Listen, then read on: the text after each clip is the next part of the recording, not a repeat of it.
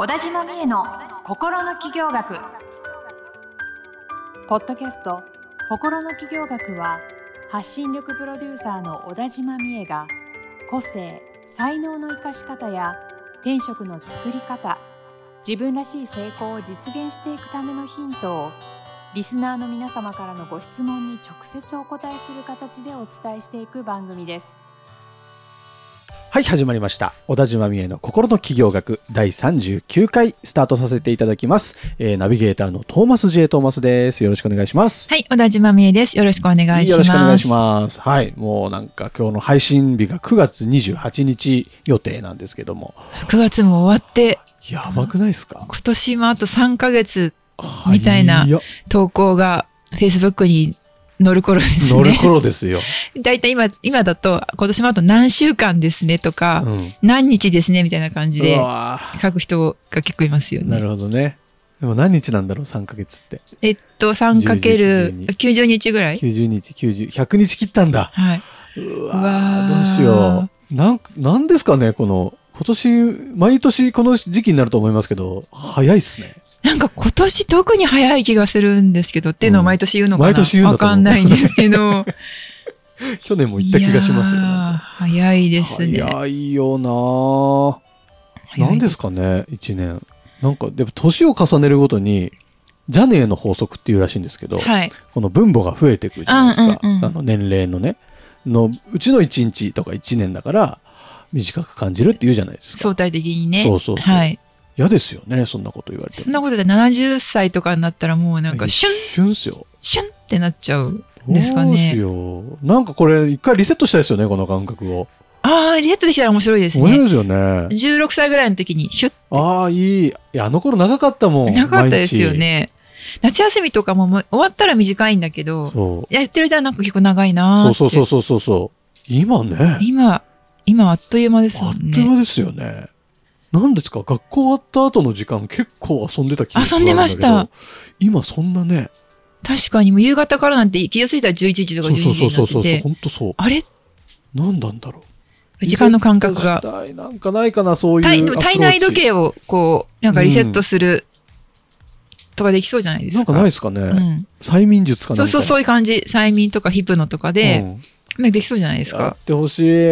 そしたらなんか時間の感覚がそういうのできる。方いたら LINE までお願いします。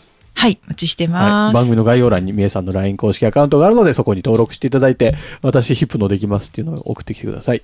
はい。では今日の相談に移らせていただこうと思います。今日の相談はいこちらです。はいえー起業したばかりのものです。えーはい仕事で悩んだ時に占いやスピリチュアルな鑑定を受けたくなります。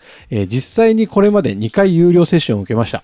えー前向きな鑑定結果や開運ポイントを聞いて悩み解決のヒントをもらったりほっとしている自分がいます、えー先日友人に話したら怪しがられました。変わっていますか？ということです。変わってませんけどね。いや、いいんじゃないですか。うん。すごい。2回有料セッション。2回、いや、私何回受けたかわかんない。ミキさん受けてそういっぱい。いっぱい、占いとスピリチュアルな鑑定どんなのかわからないですけど、はい。私はあんまり占いはうん受けないですけど、ああそういうスピリチュアルなセッションとか、あ、でも占い、市中水明とかも占いか。市中水じゃあ、受けてますね。あ本当ですか。はい。だし、あ、占い受けてるわ。受けてじゃん 十二星座の西洋のやつも、うん。あれちゃんとその生年月日の時間とか、うん。生まれた場所うんとかが分かるとかなりこう詳細に見れるのを見てもらったことがあったりとか、ああ、見てもらってますね。いや、でそれで、あなるほどなって思って、こう自己理解が深まったりうんうんで、割とこう、今までのね、人生をこう10年単位とかでうん振り返ってみると、こういう人生だったんですよ、みたいな。はいはいその通りです、みたいな感じとかうんいやそうあって、はい。結構バカにできないですよねだからその、なんていうのかな。また自分の見えてる視点とは違う視点じゃないですか。占いにしてもスピリチュアルにしても。だからそこからの見え方っていう情報をもらうのんそこがいいかとは思いますけどねいいと思いますけどね。うんその、あの、意識が変わったり視点が変わったりうん。するので。結構経営者そういうの頼られる方多いですよね。あそうですよね。うん。まあ普通にその、ご神託いただいたり、みたいな方もいますし、で、毎月神社行ったりとかっていうのも普通にありますしね。ありますもんね。だから全然いいんじゃないですか、うん。別にこれあの、悩みっっていうほどのあれじゃね、多分なくって、うん。ちょっとあれでも、多分この方自身が、うん。そういう占いとか、そういうのを、なんか取り入れちゃうのは、うん。に、もしかしたら抵抗があるっていう感じですよね。あはいはいはい。から、それっていいのかなみたいなうん感じで思ってらっしゃると思うんですけど、あのー、全然いいと思いますよね。うんあその、なんか、いわゆる理論であったりとか、はその、どっちでしたっけ？右脳、左脳？うん。理屈？左脳でしたっけ？左脳が理左脳が理理論ですよね。うんとか、まあその、いわゆる科学的根拠とかデータが、みたいな話も、あの、とっても大切ですし、まあそういうことには、あの、まだ表せないけれども、そういう見えない世界のことはいはいはいも大切にするっていうのも、両方あっていいんじゃないですかね。ねで今ってそれなんか、区別がなくなってきてるじゃないですか。あおーほうほうほの、これは理論で、こっちは、その、なんか迷信みたいなはいはいはいはいのって、あ、それこそ、えっと、8月にトーマスさんが、僕は苦手ですっておっしゃってた量子力う。あ量子学力学ね。とかも、やっぱその見えない世界の、はいいわゆる、その昔からのこう感覚みたいなもはいはいのを、学問、理理科的にも言えますよって話だったりとかするし絶、対言えてないんですけどね。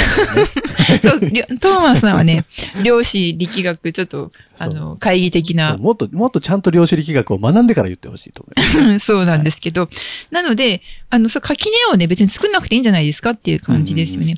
だから、多分この方の、うんと、感覚で言うと、ん。そういうのってちょっとやっぱ怪しいとか、まあ自分自身がね、そ思ってるところがあると思うんですけど、はいはい。別にそれもありな自分でいいんじゃないかなっていうことですよね。そうすると、そのそういうとこも柔軟になっていくと、うん。やっぱり今まで、こう、感じてるけど自分では気づいてなかった、うん。こう、まあ五感もそうですし、もしかしたはい。ら六感も入るかもしれないですけど、うんうんうん。とかをもっと感じられるようになって、うん。より人生が豊かになったりとか、うんうんうん。まあ、普通にね、その風の音とか風の匂いとか、うん。その食感触はいはい。とかっていうものも、よりこう深く楽しめるようになる気がするので、うん人生が豊かになるんじゃないかなっていうふうに思いますけどね僕。もそう思います。うん。うん。なので別にその、あの、依存しちゃうとかはね、もちろん良くないと思うんですよ。うん。自分でもう考えることができなくあはいはいて、大事な問題こそちゃんと考える必要があるのに、うん。なんかそういうのをばっかり、そのスピリチュアルなね、頼っちゃって、で、自分の意思とはちょっと違うんだけど、そうしてみようみたいなのはあまり良くないと思いますけれどうも、その、なんだろう、情報源の一つとして触触れるのはとってもいいですよね。うん本当にもうどっちがいいか悩んで悩んで、答え決まんない時なんかは絶対そういうのに頼頼った方がいいですよね。判だ結局。コインの裏表とかだってそういうことですもんね。いや、そうですよね。そうですよこ。っちだっていう、その、まあ見えないガイドとか、っていう存在っていると思うんで、ってまたスピリチュアルな話になってきましたけど。なりがちですね。なりがちですねいやいや、でもそうだと思うんで、うん。あのー言うじゃないですか。結局ね、情報とかも自分で考えてるんじゃなくて、うん。その脳が受け取ってきてるんだってはいはいいうね、はいはい。集合意識とかうんうんっていうんで、だからその、なんか、いいと思うんですよ。自分っていう範囲が広がるんじゃないかなうんうんと思います。はい。そうですよ。解釈は本当人それぞれだし、うんうんえーですからこの多分あれですよ。友達に話して怪しまれたわけだから、友達とかに言わなきゃいい話ですよ。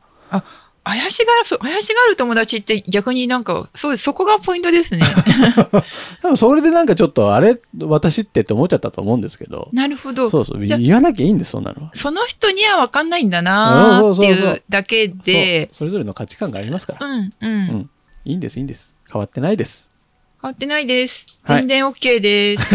OK です。と思います。はい。はい。というわけでですね、えーいかがだったでしょうか？この回答に納得ができないとかですね、最近ちょっとスピリチュアルに寄りすぎとか、私はスピリチュアルは全く信じてませんとか、もっとあの科学的な話をしてくださいとか、いろいろなあると思いますので、番組の概要欄にですね、LINE 公式アカウントがございます。みえさんに直接つながりますので、そちらの方から、えー文句を送ってきてください。お願いします。あとファンレターとか番組への感想なんかもお待ちしてますので、よろしくお願いします。お願いします。はい。えーでは番組の最後のサブカル紹介のコーナーです。お願いします。